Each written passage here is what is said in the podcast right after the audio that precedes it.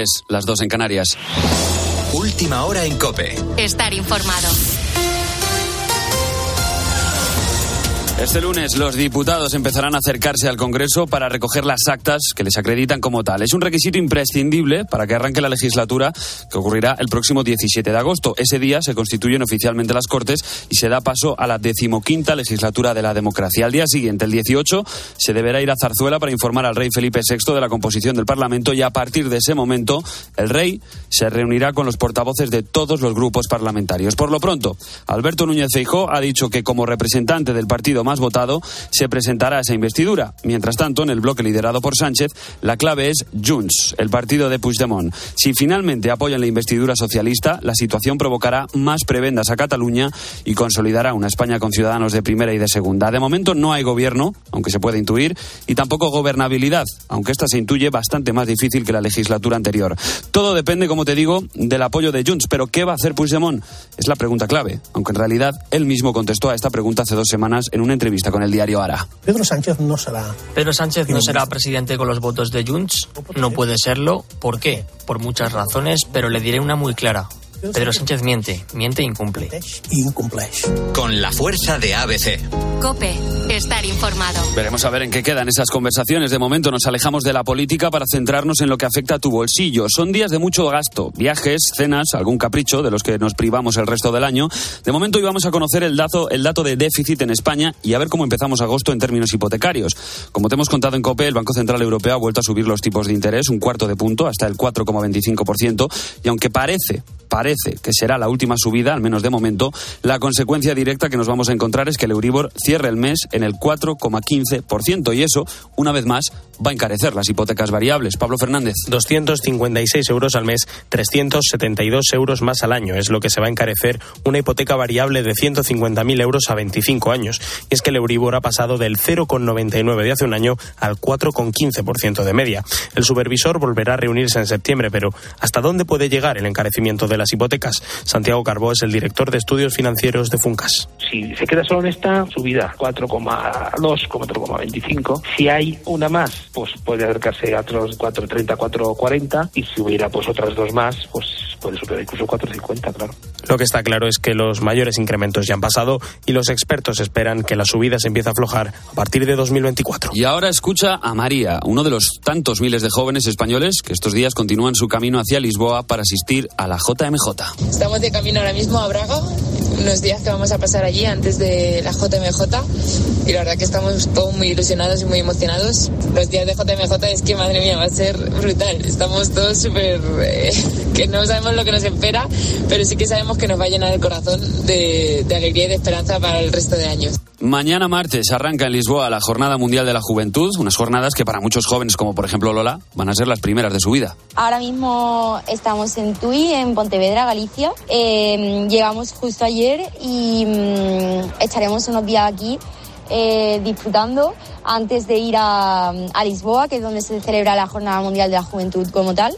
Es la primera vez que vengo y mm, sinceramente eh, creo que está siendo una de las mejores experiencias de mi vida. Eh, la estoy disfrutando muchísimo y espero que me marque para toda la vida.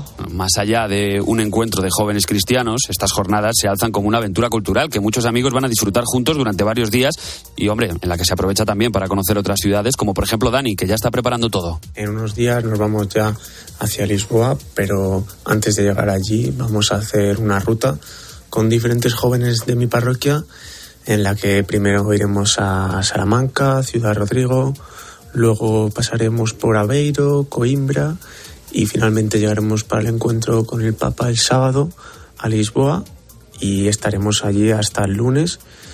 Y antes de volver otra vez a casa pasaremos por, por Guadalupe en Extremadura. Así que nada, con muchas ganas de que se acerquen ya esos días. En total hay casi medio millón de inscritos de más de 200 países y de ellos España es el país con más participantes. En el calendario que tenemos por delante te cuento que hoy lunes se celebra un concierto en Estoril para acoger a todos los españoles que lleguen. El martes dará comienzo oficialmente las Jornadas Mundiales de la Juventud con la ceremonia de bienvenida en el Palacio Nacional de Belém y con una misa en Cascais. El miércoles el Papa Francisco llegará a la celebración y todo ello te lo contaremos en COPE. Tienes más información en cope.es y ahora sigues en la noche de COPE con Adolfo Arjona. COPE. Estar informado.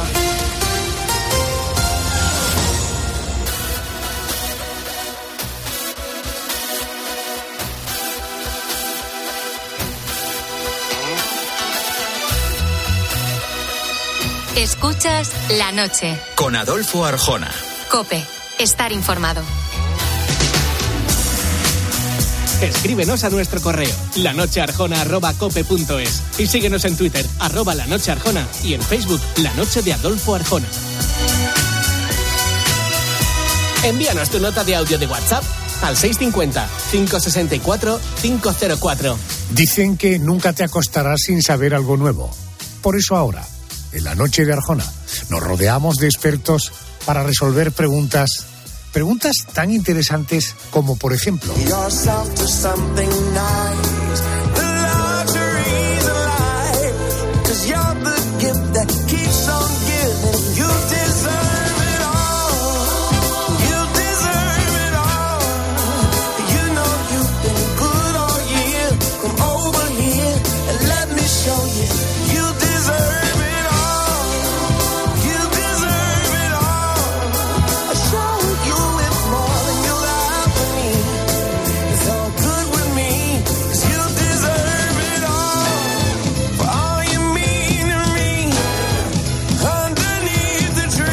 bueno es este tío, este John Legend. Suena. Oye, por cierto, hay animales que tú sabes y yo sé que destacan por su gran olfato. Los perros, sin ir más lejos, tienes, tienen tan desarrollado el sentido del olfato que pueden distinguir el olor de cada uno de los ingredientes, no sé, de un cocido. Sin embargo, cuando se meten en el agua, el instinto de supervivencia hace que los animales cierren sus orificios nasales para impedir la entrada del agua y eso no les permiten olfatear como es evidente. Oiga, ¿hay animales que pueden olfatear debajo del agua? Vamos a preguntar a, un especialista. Eh, José Tena es, eh, José Tena es eh, doctor en biología marina de la Universidad Católica de Valencia. Profesor Tena, muy buenas noches y bienvenido. Hola, buenas noches, Adolfo. Muy buenas noches. lo natural es que las fosas nasales de los mamíferos se cierren, no sé, automáticamente bajo el agua. Eh, ¿Los animales pueden percibir olores de otra forma que no sea por la nariz? Eh, bueno, realmente eh, lo primero que deberíamos tener claro es lo que entendemos por oler porque oler para nosotros, para los seres humanos, en el fondo es eh, detectar unas eh, moléculas volátiles que, que, se encuentran en el, en el aire. Eh, y claro, yo creo que como hemos visto tantas películas de Disney, tantos dibujos animados que estamos humanizando demasiado los animales, pues siempre tratamos de encontrar la comparación entre los seres humanos y, los animales, ¿no? En este sentido, en el agua, el fluido que rodea a la mayor parte de organismos, pues es el, agua y por lo tanto eh, los sistemas de captación de, de estas sustancias, de acuerdo, ya no son sustancias eh, volátiles, en este caso serían sustancias disueltas en, en agua, que, que nosotros tenemos unos receptores químicos que las captamos y luego, lógicamente, pues algún sistema de organización neuronal, eh, en algunas ocasiones cerebros, para poder interpretar ese olor, ¿no? Entonces, en ese sentido, el olor podríamos decir que sí, que se puede percibir de, de, una manera distinta a tener una nariz como tenemos nosotros. Entiendo, y además me alegra mucho esa afirmación que me hace como biólogo marino,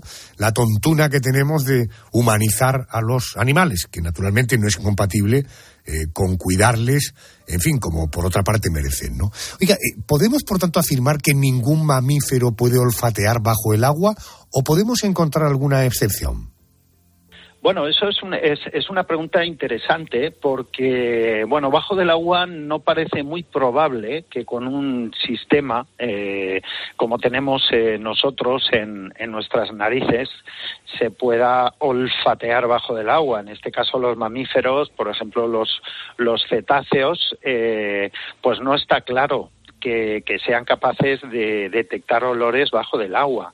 Sin embargo, hemos de tener en cuenta que los mamíferos marinos provienen de mamíferos terrestres y que siguen teniendo muchos eh, vestigios de, ancestros que tenían olfato, ¿no? Entonces, eh, sí que es cierto que las ballenas eh, con barbas ¿vale?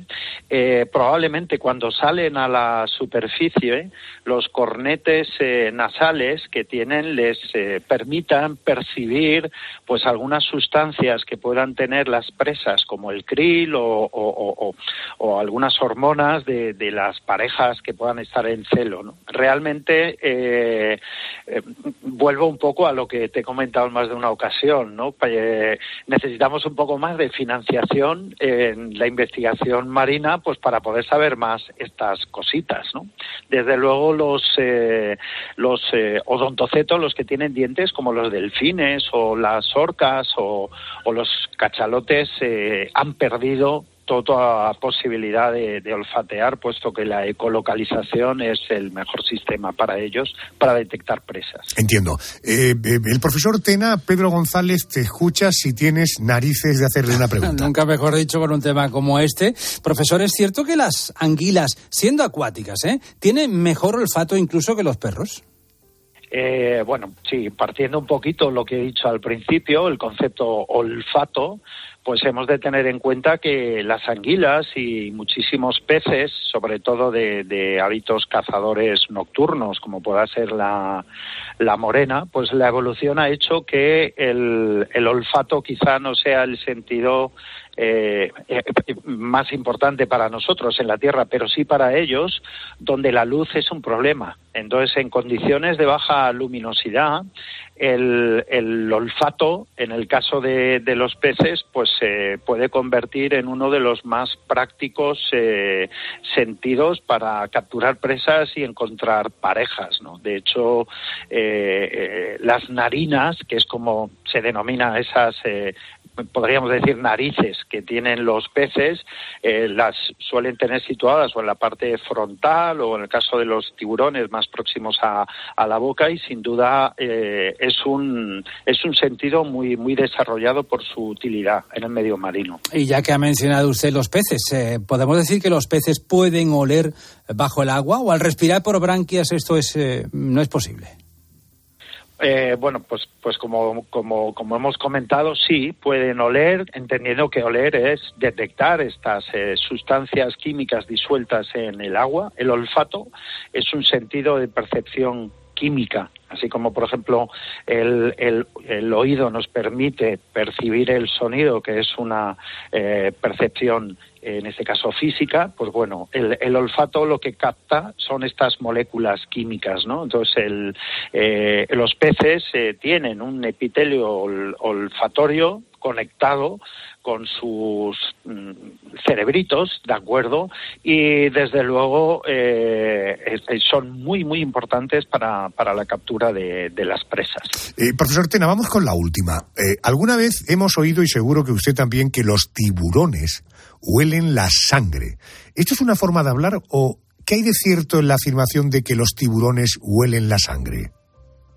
Bueno, desde luego tendríamos, cuando hablamos de tiburones, estamos hablando de alrededor de 360 especies de tiburones que hay en el, en el planeta Tierra, ¿no? Entonces, eh, bueno, hay unos que, que olerán mejor, otros que olerán peor, ¿no? En cualquier caso, eh, sí que es cierto que, que, pueden eh, sentirse atraídos por sustancias químicas disueltas en el agua y, bueno, pues si la sangre está presente, pues eh, desde luego sí que hay experimentos donde, donde se ha podido comprobar que, efectivamente hasta una milla de distancia, pues algunas especies de tiburones pueden detectar eh, la presencia de gotas de, de sangre no de sangre humana, que nunca la reconocen como alimento, y, bueno, desde luego yo creo que las películas sí que magnifican mucho esta, esta capacidad o este eh, súper desarrollado eh, olfato de los tiburones, que no es lo único que tienen desarrollado, tienen las ampollas de Lorenzini que detectan cambios electromagnéticos también, o sea, eh, pero bueno, yo creo que se magnifica demasiado el, el peligro que podemos, eh, que pueden suponer los tiburones para los seres humanos y yo insisto siempre que al contrario de lo que parece, los seres humanos estamos haciendo muchísimo más daño a los tiburones. Profesor Tena, gracias por atenderme a estas horas. Ha sido muy amable. Gracias y buenas noches. Nada, a vosotros. Buenas noches, Adolfo.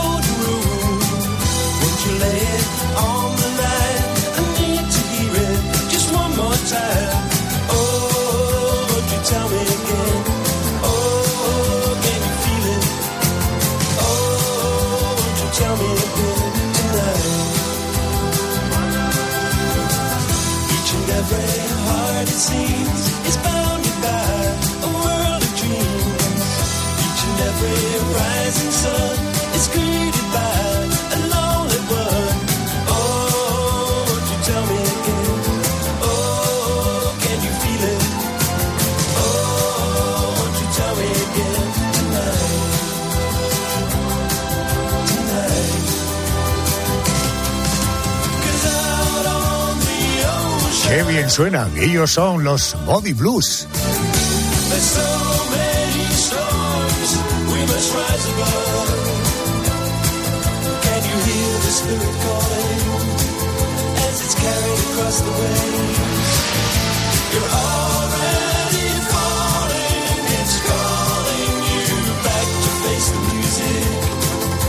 the song that is coming through. Dicen de ellos que son auténticos depredadores, que un ejemplar adulto puede pesar en torno a 3 kilos y que pueden girar la cabeza 270 grados, que se alimentan de carne, pero también de vegetales, de fruta, incluso de pescado, que su pico es muy potente y que a lo largo de su vida solo tienen una pareja. Ah, y que ven en la oscuridad. Claro, te estoy hablando naturalmente del búho y me quiero detener en esta última característica. ¿Por qué los búhos ven de noche? Vamos a hablar con una experta, un experto, perdón, es Luis Lezana, es doctor en ciencias biológicos, biológicas, profesor de la Universidad de Navarra, es cofundador de Tierra Rapaz, un parque de aves rapaces que se puede visitar en Calahorra, en La Rioja. Profesor Lezana, muy buenas noches y bienvenido a COPE. Hola, buenas noches. Buenas noches a todos los oyentes. Bueno, Gracias. di- disculpe esta confusión de géneros, pero la Navidad casi que me supera, por tanto aprovecho también para felicitarle la Navidad. Igualmente, y, y transmitirlo también a todos los que nos escuchan. Gracias. Venimos de hablar de eh, la eh, curiosidad que teníamos de eh, si los peces en el agua beben agua, tanto los de agua salada como marina, y ahora seguimos en el mundo animal hablando de los búhos. Oiga, porque los búhos ven en la oscuridad. Bueno, vamos a ver. Eh, cuando hablamos de la oscuridad, tenemos que decir que tienen mayor facilidad que otras especies de animales para ver eh, en condiciones de baja luminosidad. Correcto, que no es lo Eh, mismo que ver, ¿no? Es decir, Claro, no, es que lo que, lo que quiero decir es que eh, mucha gente eh, de manera inconsciente es normal, se piensa que ven en la completa oscuridad.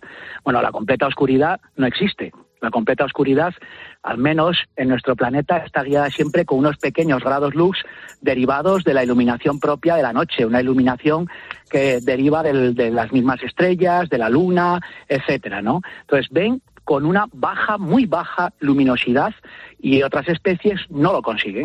Y ellos tienen una serie de adaptaciones fisiológicas, anatómicas, etcétera, que le permiten esa, eh, digamos, esa adaptabilidad superior a otras especies. Pues déjeme que voy a intentar ser un poco más riguroso eh, en las cuestiones, en las preguntas. Oiga, ¿cómo se supone que es esa visión nocturna? ¿Cómo son las imágenes nocturnas que perciben los búhos? Bueno, mira, los búhos ven una, eh, lo hacen de una visión, con una visión binocular. Eh, ¿Eso qué quiere decir? Pues que es exactamente como la nuestra. La diferencia en, en los búhos, eh, hay dos diferencias. Una eh, más pequeña que la otra. La más pequeña respecto a nuestra visión es que ellos ven binocular, es decir, tienen unos ojos frontales cuya, cuyo campo de imagen se solapa para poder eh, ver como un depredador todo lo que tienen enfrente. Ellos tienen unos grados, digamos, de arco que perciben enfrente suya que llega a ser inferior al nuestro. ¿eh? Y la segunda adaptabilidad eh, más potente es que tienen unas células eh, especializadas que se llaman bastones en la retina. Esas células especializadas son muy sensibles a cualquier tipo de iluminación. Mucho más sensibles que las células que nosotros tenemos más desarrolladas en la retina, eh, que son los conos, y que están más especializadas en la coloración gracias a una luz más o menos fuerte. Las rapaces diurnas, por ejemplo, un halcón ve perfectamente y lo ve eh, con una precisión absoluta gracias al desarrollo magnífico de esas células llamadas conos, pero lo ve con luz en cuanto le quitas la luz, el halcón se queda absolutamente, por decirlo de una manera llana, eh, cegato, ¿no? No ve absolutamente nada. Sin embargo, eh, un, búho lo que es es lo contrario. Ellos tienen muy pocos conos en la retina y muchísimos más bastones, que son células mucho más sensibles a la luminosidad. Por eso pues, son capaces de captar imágenes en la noche mucho mejor que cualquier otra especie. Vale, apela- apelando a su capacidad de síntesis y sobre todo a su capacidad de pedagógica y didáctica, es decir, que le podamos entender, permítame dos preguntas un poco de tercer grado. ¿Cómo es posible que Luis Lezana, doctor en ciencias biológicas, sepa cómo ve un búho?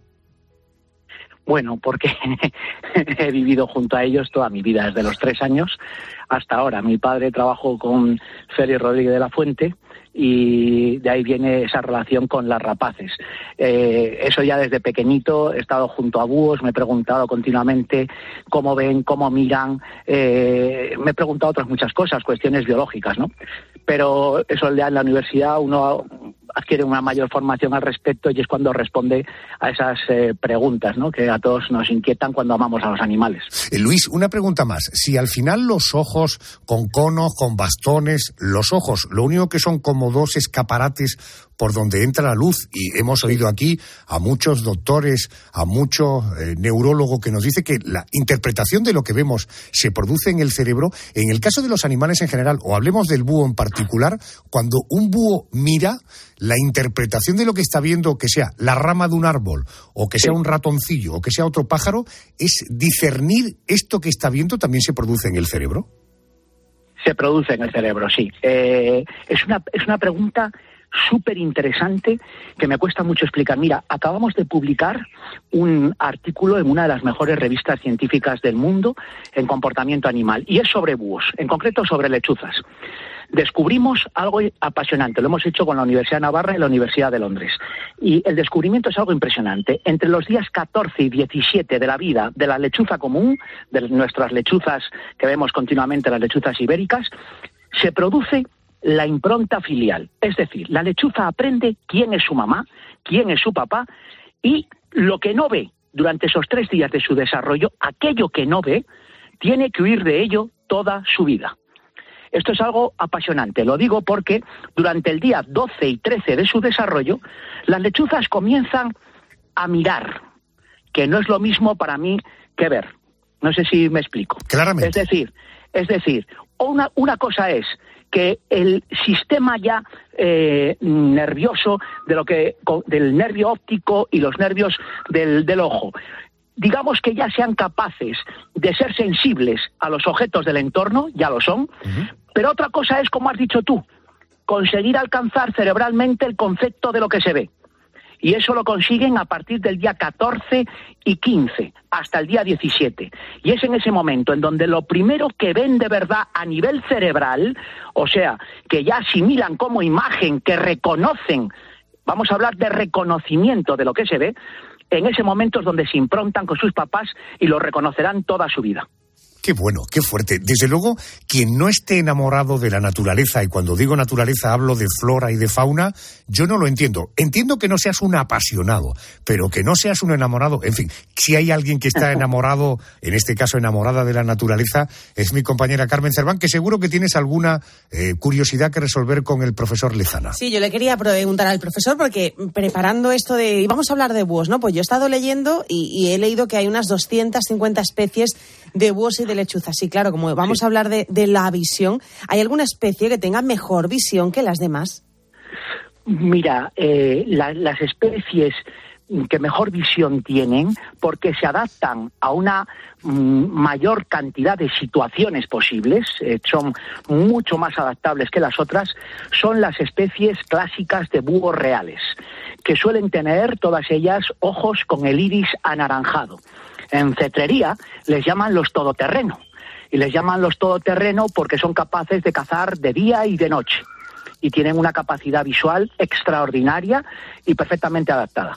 Más que otras especies que son más especialistas y que o bien cazan mejor en o ven mejor en ambientes totalmente eh, de baja luminosidad, muy oscuros, y otras todo lo contrario, cuidado, porque decir que los búhos son nocturnos y generalizar es un error tremendo.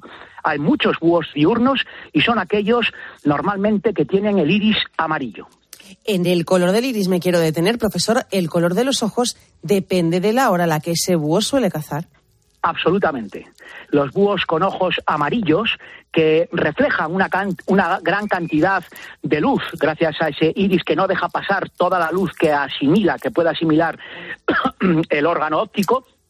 Evidentemente son especies que pueden formar imágenes eh, con luz y que cazan de día. Pero imagínate un búho con ojos negros, completamente negros, que los hay, o búhos con ojos marrones muy oscuros. Durante el día absorben tal cantidad de iluminación, ya que el negro es el color que más absorbe eh, la luz, que sería flaseante, no pueden ver prácticamente y por lo tanto tienen que restringirse a ambientes nocturnos. Y los búhos con ojos anaranjados o rojizos, esos ya son capaces de combinar ambientes más oscuros y más, eh, más diurnos también, por lo que te decía antes que en cetrería les llaman los todoterreno, ¿no? Porque pueden salir a cazar con ellos tanto de día como de noche. Eh, Luis, el búho no mueve los ojos, pero tiene una enorme capacidad para mover el cuello. ¿Esto es así? Es así, completamente cierto. El búho tiene los ojos asentados eh, sobre una especie de huesecillos, esclerótica, en donde están como encajados, vamos a decirlo así, y efectivamente no los mueve. Por ese motivo, el búho también necesita de un giro de cuello extraordinario para poder ver eh, lo que ocurre a su alrededor, puesto que no tiene la capacidad de eh, girar ese eh, glóbulo óptico. Don Luis, gracias, ha sido muy amable. Gracias. Muchas gracias a ustedes. Gracias. I I'm invisible. I feel like a ghost.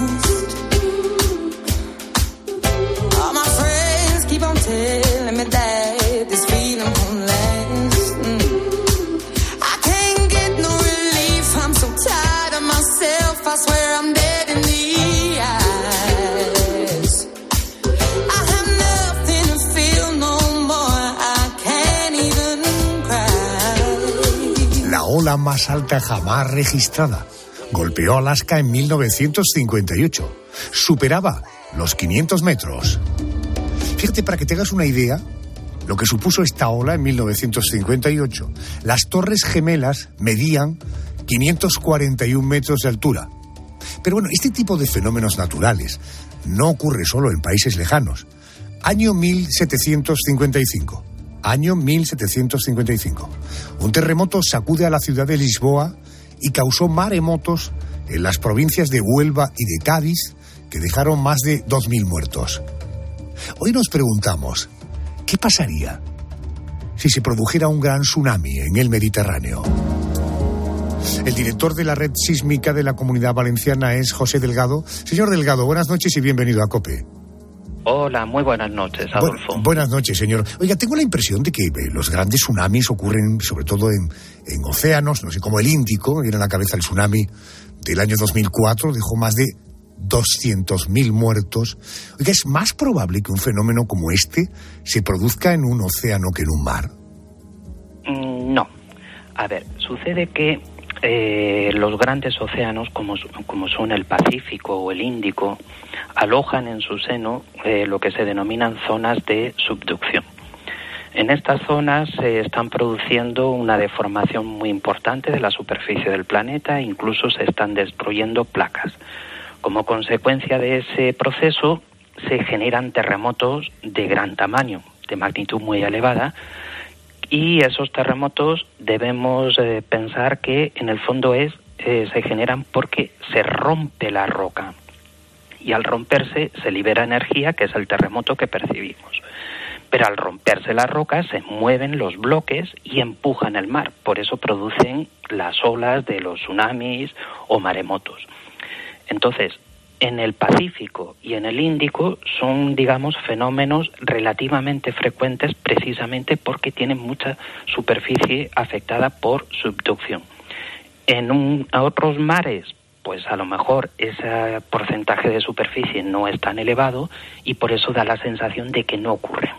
Quiero aprovechar para recordar que la diferencia entre un océano y mar, siendo dos láminas de agua saladas, idénticas, la diferencia es que el océano suele tener mayor extensión y mayor profundidad. Oiga, ¿qué tendría que ocurrir para que hubiera un tsunami en el mar Mediterráneo? Pues lo primero tenemos que pensar que un tsunami se puede producir por múltiples causas. Eh, la más conocida y además la más frecuente es un terremoto de gran tamaño que, como decía antes, eh, mueve el fondo marino y ese fondo marino es el que empuja el agua y desencadena el tsunami. Pero tenemos que pensar que eso sucede exactamente igual si, por ejemplo, eh, colapsa una parte de la costa un deslizamiento de un volumen significativo, cuando colapsa, se impacta contra el mar, genera una ola que es también otro tsunami. También puede producirse por volcanes. Una erupción volcánica que sea violenta, que produzca explosiones, puede provocar el colapso de parte del edificio volcánico y eso da lugar también a otro tsunami. Eh, la caída de un meteorito, por ejemplo, también podría provocar otro tsunami. Entonces, en el Mediterráneo, cualquier fenómeno como los que he comentado antes, siempre que sea suficientemente energético, podría desencadenar un tsunami. Eh, eh, señor Delgado, casi todas las semanas, eh, Yolanda, mi, mi, compañera Yolanda Guirado, nos plantea casos que son prácticamente impulsibles que sucedan. De ahí que ella titule su colaboración en esta parte del programa con ¿Qué pasaría si? ¿no? Bueno, esta noche no. Digo esto porque en el año 2022 digo que esta noche no, que no es, son, no es un caso imposible de que pueda suceder. Decía que en el año 2022 la UNESCO dijo que las posibilidades de que en los próximos 30 años, 30 años, 2022, es decir, hasta 2052, las costas del Mediterráneo podrían sufrir un tsunami casi del 100% de las posibilidades. Oiga, ¿usted está de acuerdo con esta afirmación? A ver, sí, pero tendríamos que añadir con matices. a ver, como decía antes, eh, si asociamos eh, los tsunamis a terremotos, pues obviamente en el Mediterráneo hay zonas en donde se están produciendo eh, terremotos de un tamaño tal que puede generar tsunamis. Pero, a ver, en esos 30 años que se produzca un terremoto que dé lugar a un tsunami, seguro. Ahora, lo que nos estamos preguntando es, ¿ese tsunami tiene que ser catastrófico o no? Porque pensemos, por ejemplo, hace 20 años hubo una serie de terremotos importantes en el norte de Argelia que causaron tsunamis. Pero lo registramos aquí en la península, pues como una, un mar un poquito que se elevaba un poco más de lo normal, centímetros. Esto lo detectaron, por ejemplo, en puertos de Baleares. Entonces, eso sucedió hace 20 años. Se puede repetir perfectamente dentro de 5, de 10 o de 20 años. Otra cosa es si lo que nos estamos preguntando es si va a ser un tsunami catastrófico. Eso ya habría... Mmm, ahí ya tengo mis dudas. Bueno, yo de todas maneras, como vivo a orillas del Mediterráneo, tengo ya perfectamente definida la ruta cuesta arriba que tengo que coger en caso de que escuche las, las alarmas. Eh, Yolanda, en tu caso tú vives en, en Sevilla, eh, desde luego no te preocupa que haya un tsunami en el Mediterráneo en cuanto sevillana y ciudadana de Sevilla, aunque estoy seguro que eh, por solidaridad con todos los que estamos cerca del Mediterráneo, estarías muy preocupada si ocurre. Tan preocupada como curiosa de conocer opiniones de nuestro invitado, de, del señor Delgado, el director de la red sísmica, sobre este asunto, ¿verdad? Y fíjate, si estoy preocupada, Adolfo, que directamente me quedaría sin equipo de la noche. O sea, que la verdad es que el tema me preocupa bastante. Nos salvaríamos, ¿eh? Puede haber un tsunami, pero nos salvaríamos. Quiero preguntarle a José Delgado, ¿cómo sería un tsunami en el Mediterráneo? Es decir, ¿podría producir olas de 500 metros de altura o eso es algo que ocurre sobre todo en los océanos? A ver, el dato ese que, me, que ha mencionado eh, corresponde a un caso muy concreto que sucedió en mitad del siglo pasado, del siglo XX, en Alaska. Entonces, una altura de esa magnitud, 500 metros, es una barbaridad, pues se genera pues justo en el punto donde ocurre el acontecimiento ese extraordinario que da lugar al tsunami. En este caso fue un colapso de parte de la costa por efecto de un terremoto. Entonces, eh, que ocurra una cosa así en el Mediterráneo, pues la verdad eh, sería difícil. Podría suceder si tuviéramos pues algún acontecimiento ya extraordinario fuera de lo que es lo- la normalidad, lo que viene, digamos, siendo el registro histórico y demás. Eh, lo que sí sería más común y relativamente frecuente, cuando digo relativamente frecuente, es que pueda ocurrir a lo mejor una vez cada 20 años o cada 30 años, es que sea un tsunami en donde se generen olas de altura centimétrica, decimétrica o en algún caso incluso métrico, ¿vale? Pero olas de 500 metros son históricamente solo se conoce un caso. Entonces, eh, llegar a ese caso tan extremo yo creo que se- sería extraordinario que sucediera. Y aunque sean olas más cortas, sean olas más pequeñas, dentro del Mediterráneo, ¿cuál es la zona con más riesgo de tsunamis? Pues aquí volvemos a la historia o a, digamos, al problema de la causa que puede generar los tsunamis. Si asociamos tsunamis con terremotos, pues lógicamente donde ocurre la sismicidad más frecuente y de mayor tamaño es donde ese fenómeno es más susceptible de ocurrir. Entonces, en ese sentido, pues tendríamos todo lo que es el Mediterráneo oriental, la zona de Grecia, Turquía, donde los terremotos de magnitud elevada son bastante más frecuentes que, por ejemplo, en el Mediterráneo occidental. Pero luego, si pensamos en las otras causas que pueden generar tsunamis, pues, a ver, donde haya una costa acantilada de gran altura, donde la roca esté suficientemente alterada, rota, y que ocurra pues un episodio de lluvias extraordinario, un terremoto cualquier fenómeno que desencadene la inestabilidad, también podría ocurrir un, un tsunami. Vamos, menciono esto porque me está viniendo a la cabeza lo que sucedió a finales del siglo XVIII en un pueblecito del sur de Italia, justo. Es un pueblecito que se llama Scilla, que está justo en el extremo de la bota, en la punta de la bota, enfrente de la isla de Sicilia. Hubo un terremoto, el terremoto afectó a una ladera de, una, de la costa acantilada que hay justo al, al lado del pueblo y la población al notar el terremoto pues salió de sus casas y se fue a la costa. Pero minutos después del terremoto la costa acantilada colapsó y ese colapso generó un maremoto, un tsunami, que ahogó a 1.500 personas.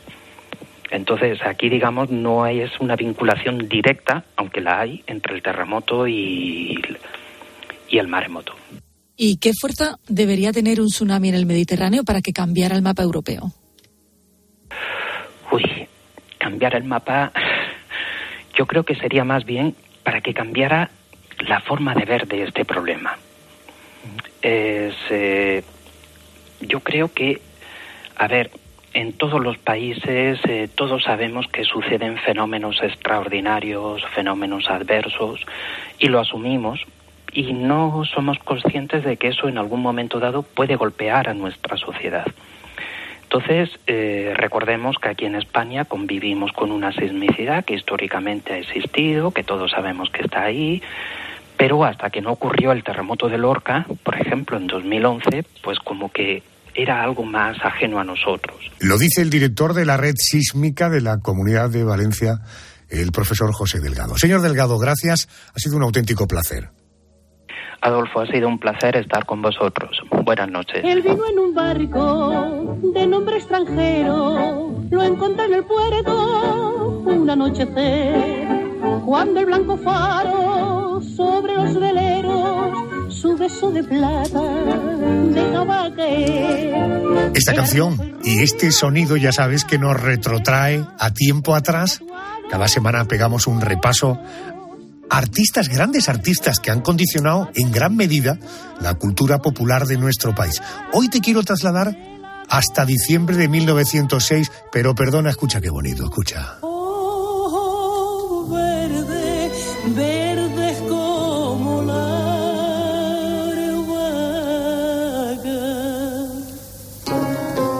decía que te trasladaba hasta diciembre de 1906, porque en esa fecha nace una mujer que estaba llamada a ser la figura más relevante de la copla en nuestro país.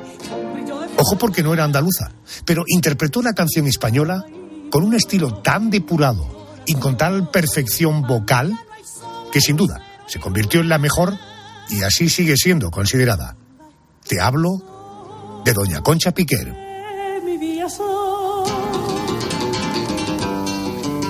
Mi querido José Aguilar, periodista, compañero, muy buenas noches.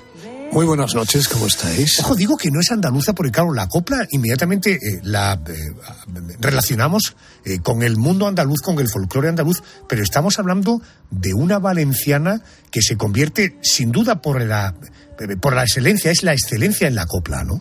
Sí, totalmente, pero yo creo que además en el caso de Concha Piquer tenía una gran facilidad para cantar todo el folclore español, ¿no? Porque eso se vio en sus películas cuando, bueno, pues cantaba otro tipo de, de canciones y lo hacía fenomenal- fenomenalmente bien. Pero el caso de la copla, evidentemente, pues reinó y ha sido un punto de referencia para, para todas las generaciones que han venido después, ¿no? De hecho, nadie le quita ese, bueno, ese Doña Concha porque, porque está reinando y sigue reinando. Y mira que han pasado eh, décadas desde que se retiró y desde que ha desaparecido, claro. Eh, José, la dicción, la técnica, la voz, pero estarás de acuerdo conmigo que coincidir con los mejores compositores del momento también debió influir mucho en su éxito, ¿no? Hombre, evidentemente que Quintero, León, Quiroga, pues trabajaran eh, con ella y para ella, pues evidentemente le hicieron unas canciones absolutamente maravillosas. Pero yo creo que no solamente esas letras y, esas canciones eh, fueron el secreto del éxito, sino su manera de interpretarlas, porque ella tenía un background, un bagaje muy importante que traía de América y yo creo que, que lo supo transmitir a la copla y eso fue lo que la hizo realmente grande. Ya me contabas eh, la semana pasada y la anterior hablamos de Lola Flores, de Imperio Argentina, hoy hablamos de Doña Concha Piquer. Todas empiezan muy jovencitas, ella lo hace con 11 años, pero ojo, eh, no digo con 11 años, tiempo después, fue pionera en triunfar en Estados Unidos, estuvo cantando en Broadway, sí, sí, en Broadway. Durante más de cinco años estuvo poniendo el cartel de no hay billete. ¿Cómo surge aquella oportunidad y qué supuso para ella la aventura americana? Bueno, pues la verdad es que el maestro Penella se la llevó porque tenía allí, bueno, una obra para estrenar, el, el Gato Montés, y se la llevó a ella y ella triunfó con un pequeño número que se llamaba El Florero y fue tal el impacto de, de- Concha con, con apenas 14 años eh, en Broadway que, que realmente le hicieron un contrato importantísimo para, para cinco años y, y no paró de triunfar, aprendió enseguida inglés, hizo unas, eh, bueno, unos trabajos absolutamente extraordinarios y aprendió mucho porque Concha era una esponja a nivel eh, artístico y, y imagínate de lo que estaba rodeada en ese momento. Entonces, eh, eso la marcó profundamente y para siempre. Fíjate que estás hablando de que ella es una esponja que está en el mercado americano. Supongo que allí aprende el valor de la competencia, el sacrificio, el riesgo, la excelencia. Dicen que allí aprendió la disciplina que luego aplicó como, como empresaria. ¿Realmente era tan dura y tan estricta como cuentan? Bueno, pues yo creo que sí, porque incluso yo ya no la pude conocer porque yo era un adolescente cuando se, cuando falleció, pero he conocido mucho a Concha Márquez Piquer y ella me lo decía siempre que su madre era, eh, bueno, pues muy estricta porque era muy perfeccionista y quería que sus espectáculos pues eh, fueran perfectos y traía a todo el mundo, vamos, mártir en el sentido de que vigilaba absolutamente todo y sí era verdad, porque ella aspiraba a la perfección y eso en el mundo del espectáculo es muy difícil y tienes que, tienes que ser muy riguroso y, y parece que, que así, así era. Ella cuando vuelve de las Américas, aquí en España ya la consideraban una artista consagrada eh, y por tanto con el reconocimiento a una estrella que a partir de ese momento era una estrella internacional. No lo creas que tanto. Ella tuvo que empezar, no te diré de cero, pero le costó bastante todavía los primeros años, incluso cuando en el, el primer espectáculo que hizo, que, que cantaba algunas canciones en inglés y todo, tuvo unas críticas bastante malas, pero ya mm, poco a poco el público español eh, fue entrando y sobre todo la crítica que le costó eh, más entender eh, aquello, pero al final claudicaron ante, bueno, la categoría y la manera de, de decir eh, de Concha Piquer, Conchita en aquellos momentos. Él vino en un barco. Su última actuación fue en 1958. Ella siguió grabando discos, hubo alguna reaparición allá por la década de los 60. Eh, que hay de cierto que en algún momento trascendió el hecho de que llegó a perder la voz. No, exactamente perder la voz no. Eh, Lo que tuvo fue en una actuación en Isla Cristina, ella se sintió que no estaba cómoda con su voz, que no era la misma, pero simplemente porque, porque había pasado una gira larguísima y su voz se resintió un poquito, pero ella dijo que, que con la voz así, que ella no quería cantar, que ella tenía un nivel y que no iba a bajar eh, de ahí. Fíjate si otras estrellas y artistas pues han trabajado hasta el último momento y ella podría haberlo hecho, pero era- ella era tan perfeccionista que dijo hasta aquí y prácticamente mm, hasta allí fue su recorrido. Eso es un rasgo claramente de su personalidad. ¿eh? No estoy al 100% en Isla Correcto. Cristina, en la provincia En de Huelva. Cristina, que, que no estaba en el Teatro Real. eh, con- en fin, todo el público de Isla Cristina merece naturalmente el top. Y ella lo entendió así, ¿no? Estoy en Isla Cristina, en la provincia de Huelva, no estoy arriba del todo. La gente no ha pagado para verme dando este nivel de calidad. Por tanto, eso define claramente al personaje. ¿eh? Totalmente, además eh, piensa que estamos hablando de una mujer eh, con poco más de 50 años, que estaba todavía en plenitud. Pero ella dijo que si no podía ser la número uno, si alguien podía cuestionarla, ella no quería estar eh, encima de un escenario. Oye, ¿y ¿sabes a qué se debe aquello de viaja más que el baúl de la Piquer? Hombre, claro, por supuesto. Imagínate con las giras que hacía eh, Concha Piquer por América, que a veces estaba tres años sin regresar eh, a, España, haciendo todo el continente americano sin descanso y con unas giras eh, larguísimas y con tantos y tantos baúles con su nombre que viajaban desesperadamente en aviones y barcos eh, de un país a otro. Doña Concha Piquer. Ella fallece en diciembre del año 1990. Hay centenares de anécdotas, de historias que puedes encontrar de ella y de las grandes divas del folclore de nuestro país en un libro. Azúcar, canela y clavo, mis divas folclóricas. Lo firma José Aguilar. Ya tenemos nuestra entrada para entrar en el maravilloso mundo de Hollywood. Déjame que te hable de una boda. Una boda de dos estrellas de cine que tuvieron que unirse a escondidas para evitar las represalias de la industria en la que trabajaban. Ella es Rita Hayworth, él es Orson Welles. Se casaron el 7 de septiembre de 1943. Ojo que lo hicieron por sorpresa y de un modo casi clandestino. Su relación, llena de amor, de rupturas, de abusos, de poder, de proyectos inacabados y de enormes enfermedades. Estar casada con un periodista es peor que con un marido. ¿Le has contado por qué estoy aquí? Agárrese al sombrero, señor Farrell. Juan Tejero, buenas noches. Buenas noches. Periodista, escritor, crítico de cine, dos grandes. Eh, Orson Welles, enorme, y Rita Hayworth. Eh, eh, Orson Welles estaba rodando en Brasil, tengo entendido. Eh, vio una foto de Rita Hayworth y él tomó la decisión de casarse con ella. Sí. eh, Así.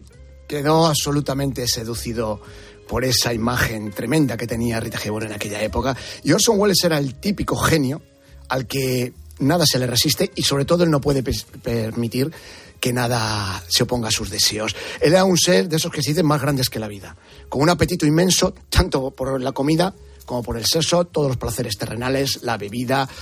Y era un hombre con un magnetismo tremendo. Eh, tú te sentabas, decían, con Orson Welles y era imposible que no te dejaras cautivar por él. Y Rita Hayworth era la gran belleza de la época. Era la estrella a la que adoraban los soldados.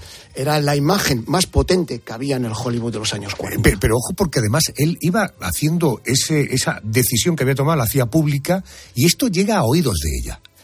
Sí, y ella, pues bueno, no hace ascos a la propuesta.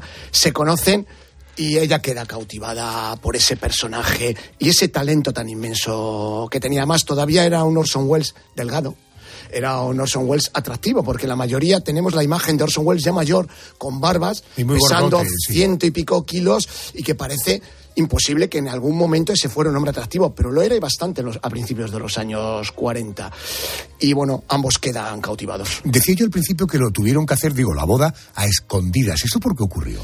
Bueno, eh, Rita Hayworth era un- el bien más preciado que tenía la Columbia en aquel momento, que era el estudios con menos estrellas y con el director, eh, el director, el, el jefe más odioso que se podía tener, el magnate Harry Cohn. Era un ser absolutamente despreciable, tiránico y que no quería que nada perturbara a su gran estrella. Y Orson Welles era un hombre que lo perturbaba todo. Era un genio que allí donde se metía había problemas. Él ya había rodado Ciudadano Kane, considerada la obra absoluta de la historia del cine, pero que no había dado, dado nada dinero. Su siguiente película, El cuarto mandamiento, sufre un montaje terrible y tampoco da dinero, con lo cual era un personaje un poco maldito ya en el Hollywood de aquellos años. Eh, eh, eh, parece que todo va rodado.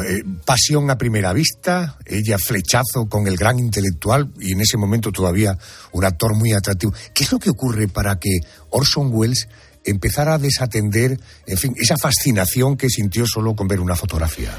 Bueno, porque la fascinación en el caso de Orson Welles tuvo un principio y un final muy rápido. Ella queda absolutamente seducida por ese hombre que además la va a hacer crecer mucho, porque no era una mujer cultivada. Orson Welles era un hombre muy muy cultivado y le da libros para leer, hace que se interese por la música, por el arte, por la pintura, por todo aquello que le hace crecer como persona. Además, como actriz, Orson Welles la admira de verdad e intenta que crezca también en el terreno cinematográfico, con lo cual se cimenta una muy buena relación. Pero Rita Hayworth es una mujer de gustos tranquilos, de gustos humildes. Quiere tener un hogar, quiere tener un marido y quiere criar a sus hijos. Y Orson Welles, sobre todo, quiere una carrera. Es un hombre totalmente embarcado en su profesión. Con lo cual, pasadas las primeras llamas amorosas, Orson Welles empieza a aburrirse. Empieza a sentir que aquella pasión irrefrenable, pues ya no le ata a casa. Empieza Propio, a pasar propio de un tipo un poco caprichoso, ¿no? Totalmente, era un hombre, como todos los genios, las pasiones le duran poco. Él enseguida está embarcado. Él realmente fue un hombre, solo estuvo un amor, que fue la carrera, profesión. Él siempre está intentando levantar proyectos a cual más ruinoso. Por su casa no paran de pasar productores, escritores. Además era un mujeriego irreductible y durante el matrimonio con Rita Hayworth siguió teniendo romances, su lista es bastante amplia. Y claro, pues llega un momento en el que Orson Welles directamente se aburre. Ojo porque si a este dato le añadimos el dato de que eh, Rita Hayworth protagoniza Hilda, que pasa de convertirla a una mujer de carne y hueso, bellísima, a todo un mito, ese pudo ser un ingrediente fundamental en esta relación. Hilda es mi mujer, Johnny. La señora de Balin Munson, señor Farrell. ¿Qué le ha parecido? El exitazo de esta película pudo ser un condimento fundamental para la ruptura. El exitazo de esta película y sobre todo un comportamiento psicológico que arrastraba a Rita Hayworth. Ella había sido una niña y una jovencita muy obediente, muy ligada a su padre con el que tenía un dúo musical. Después parece que la sombra del incesto planeó sobre ellos, con lo cual era una mujer que sufría. Orson Welles tiene una frase terrible. Hay un momento en que Rita Hayworth parece que le dice, mis años contigo han sido los únicos felices de mi vida. Y le dice a otro compañero, imagínate si aquello fue felicidad, ¿cómo fue el resto? Madre mía. Y, y Rita Hayworth, cuando rueda a Hilda, a partir de ese momento, otra de sus frases es, mi problema con los hombres es que se acuestan con Hilda, pero se levantan con Rita. Es decir, la actriz subyugaba a todos. La mujer, en cambio, no levantaba grandes pasiones, y menos a un genio como Orson Welles que necesitaba siempre tener todos los sentidos muy despiertos. Ellos se separan y se, y se vuelven a, a relacionar eh, eh, durante varias ocasiones, ¿no? No fue una ruptura definitiva, ¿no? No, porque siguen teniendo una gran amistad, un gran cariño y siguen enamorados. Es decir, hay un momento en el que Orson Welles le pide volver, ella lo acepta, es en el año 46. Eh, ahí ruedan juntos una película que es La Dama de Shanghái, en la cual Orson Welles comete el gran sacrilegio de la época para Harry Cohn, que es que la melena pelirroja de Rita Hayworth, que era el gran activo de la Columbia, lo convierte en rubio platino. Roda una película que se le va de presupuesto. Ellos ya en aquel momento tienen una relación más de amistad que amorosa. Pero La Dama de Shanghái es un tremendo fracaso que solo décadas después se convertiría en una película de culto. A partir de La Dama de Shanghái sus caminos se separan. Se siguen profesando cariño, pero ya cada uno toma un rumbo distinto, sobre todo porque Orson Welles, totalmente desengañado con Hollywood, pone rumbo a Europa y ya pocas veces regresaría al reino de Hollywood. Eh, ¿Qué hay de cierto en aquello de que eh, tiempo después del divorcio se reencuentran y Rita llegó a pedirle a Orson que se casara con ella? Yo eso realmente no le doy mucha fiabilidad porque la- en las biografías que he leído de Rita Hayworth no hacen referencia a ese detalle. Pero no me extraña nada porque ella tiene a continuación un matrimonio con Ali Khan, que era el gran playboy de la época, un hombre inmensamente rico, pero que a ella le hace también tremendamente desgraciada. Yo creo que Rita Hayworth estuvo todos los años que le quedaron de vida enamorada de Orson Welles, con lo cual puede que eso pasara, puede que ella siguiera añorando esos años que para ella fueron los años felices y que para Orson Welles, en cambio, acabaron siendo un tormento. Fíjate, un hombre caprichoso, un tipo brutal, además, a, a la hora de hablar con ella, y ella nunca le perdió el punto que le dio Orson Welles. No, porque sí que es verdad que Orson Welles era un hombre que creaba una profunda impresión en aquellos que le conocían. Y Rita Hayworth era como arcilla en las manos de Orson Welles. Como te digo, una mujer que no había, no había pasado por esa educación primorosa que había tenido Orson Welles y que siempre yo creo que estuvo más fascinada por el genio que por el hombre. Juan Tejero es autor, entre otros títulos, del libro Pasiones de Cine. Ahí encuentras esta y otras historias de los grandes de la época dorada de Hollywood. Juan, gracias. Un abrazo. La sintonía del contestador del programa. La canción de tu vida, de, de- de su vida. Esta noche, ajá, Pedro González. Arjona, tienes un mensaje nuevo. Querido Pedro González, muy buenas noches de nuevo. A ver, estoy con los vellos de punta, sonando esta armónica de fondo. Buenas noches. de ¿Tú nuevo. tienes una canción, la canción de tu vida? Eh, es muy complicado a un tipo como yo que lleva escuchando desde los 11 años música prácticamente a diario y ya acaba de cumplir 60, imagínate... 60 palos. tiene 60 ya. palos ya. Qué poquito. Así que imagínate de todo lo que he escuchado a lo largo de mi vida elegir solo una canción. Así que yo me he decidido por elegir un artista, si te parece. Eh, este señor que está sonando, Bruce Springsteen, la primera vez que yo lo escuché no me hizo mucho tiling hasta que llegó el momento en que dije, ahí va, a este tío hay que seguirlo. ¿Y cuándo fue? 1980, saca un doble álbum. Dentro de ese álbum, este tema que daba título genérico al mismo y que se llamaba The River. Hace Apar- 43 años. Correcto. Pues a partir de entonces, yo creo que es el artista que más veces he visto en directo por cualquier rincón de España y lo llevo siguiendo toda la vida prácticamente. No sé si la canción de su vida. El artista de su vida, sin duda. Con él te decimos hasta la semana que viene. Gracias, Pedro. Adiós.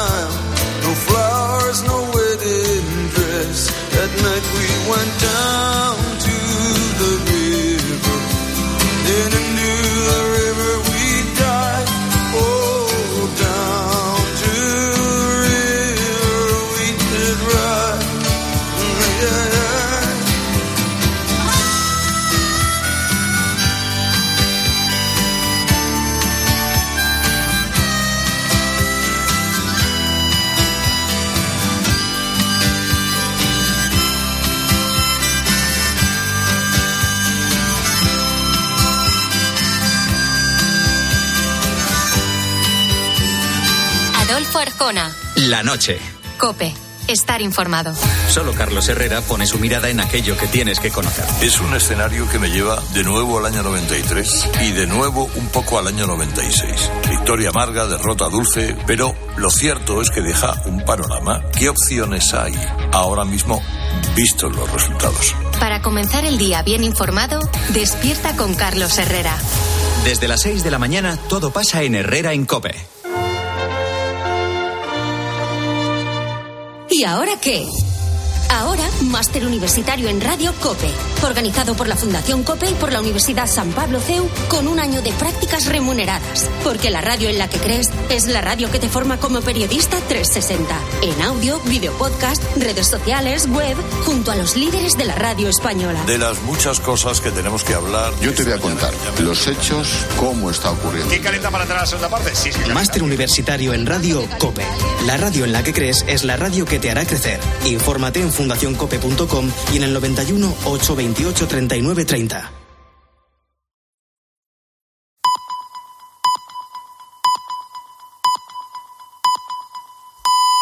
Llegamos a las 4.